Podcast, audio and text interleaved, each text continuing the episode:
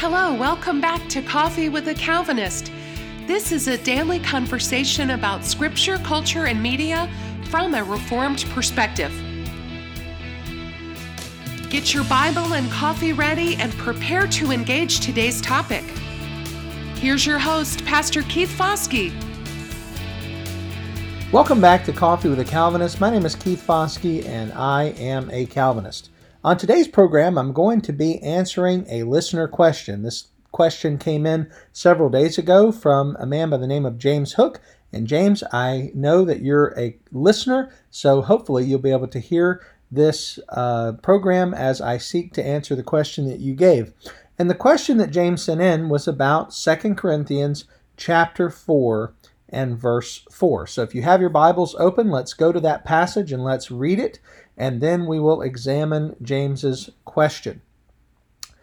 Uh, the verse says in the ESV, which is what I'll be reading in, in their case, the God of this world has blinded the minds of the unbelievers to keep them from seeing the light of the gospel of the glory of Christ, who is the image of God.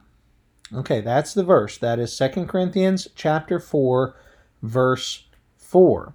And the question that James is asking is that basically the, the question is this is typically understood to be referring to the devil and when it says the God of this world.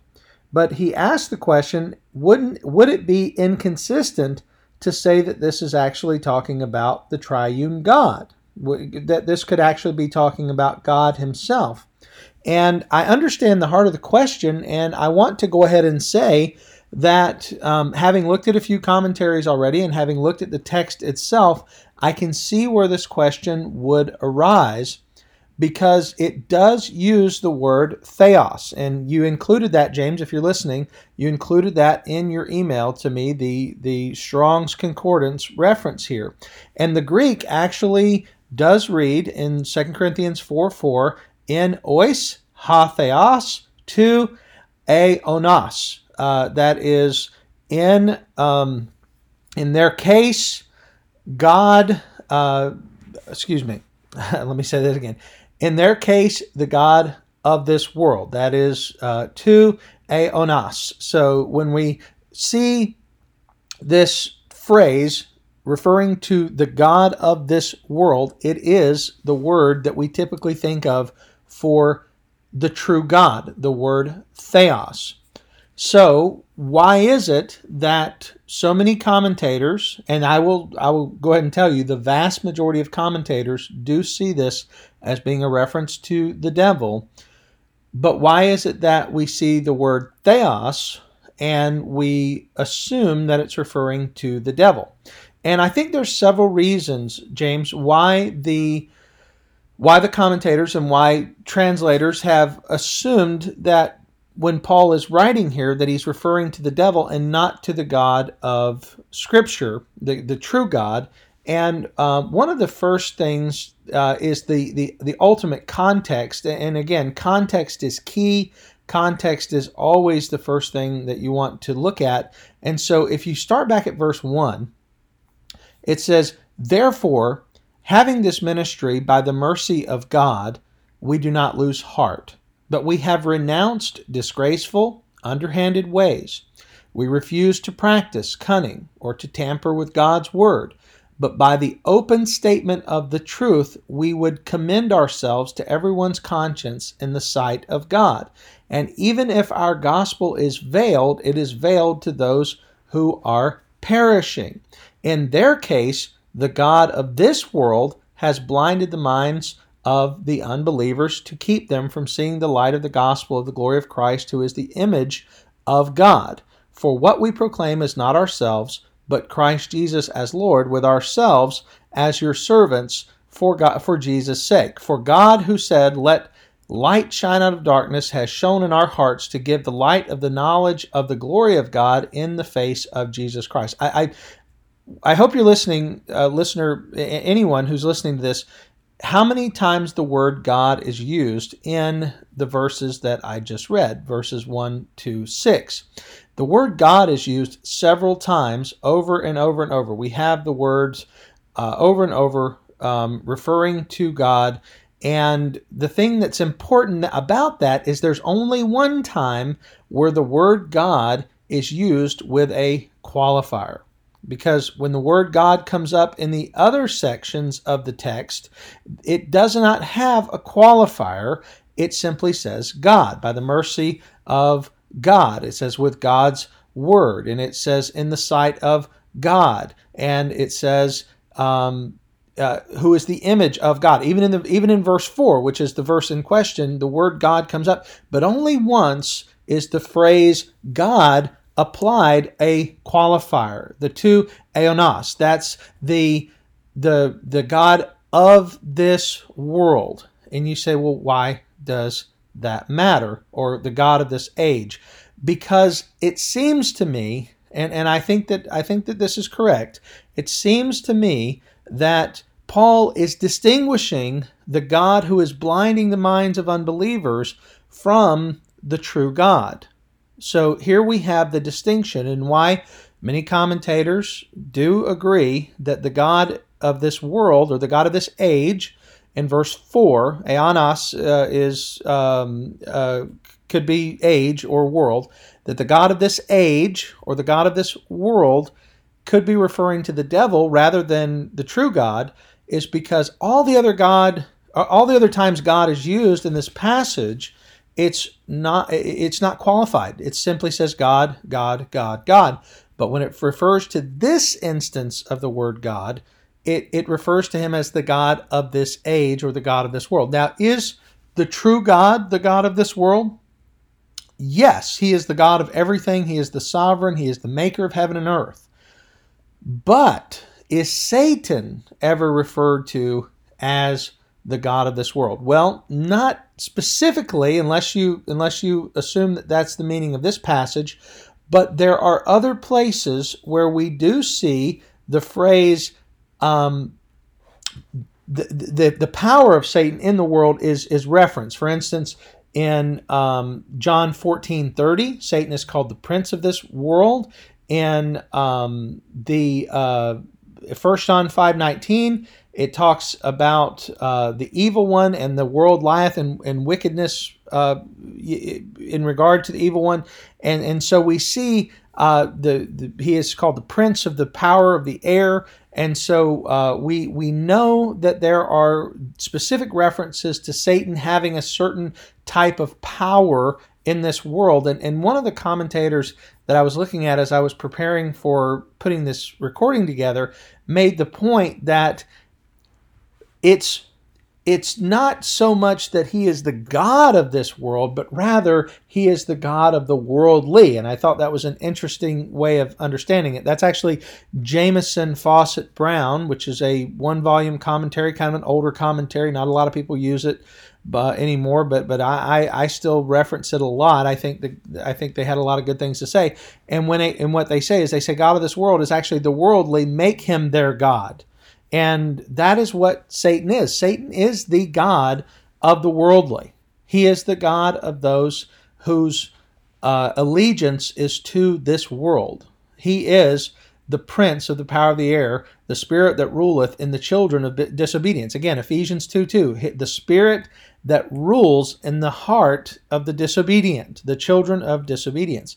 So I do think that there is a reason to believe and a reason to agree with the commentators and the translators, because even some translators even say Satan instead of translating this God of this world, such as you referenced in your email.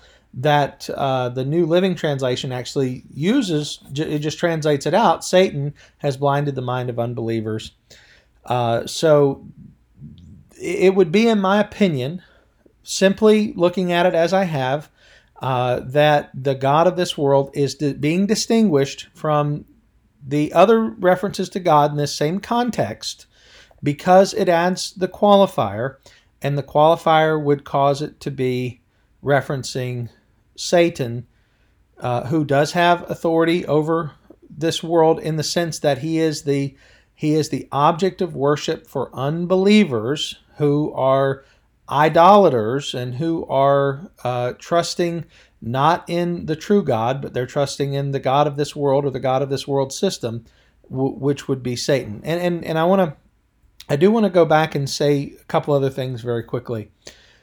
One, we do know that what is being said here of Satan blinding the minds of unbelievers is something that is re- referenced in other passages.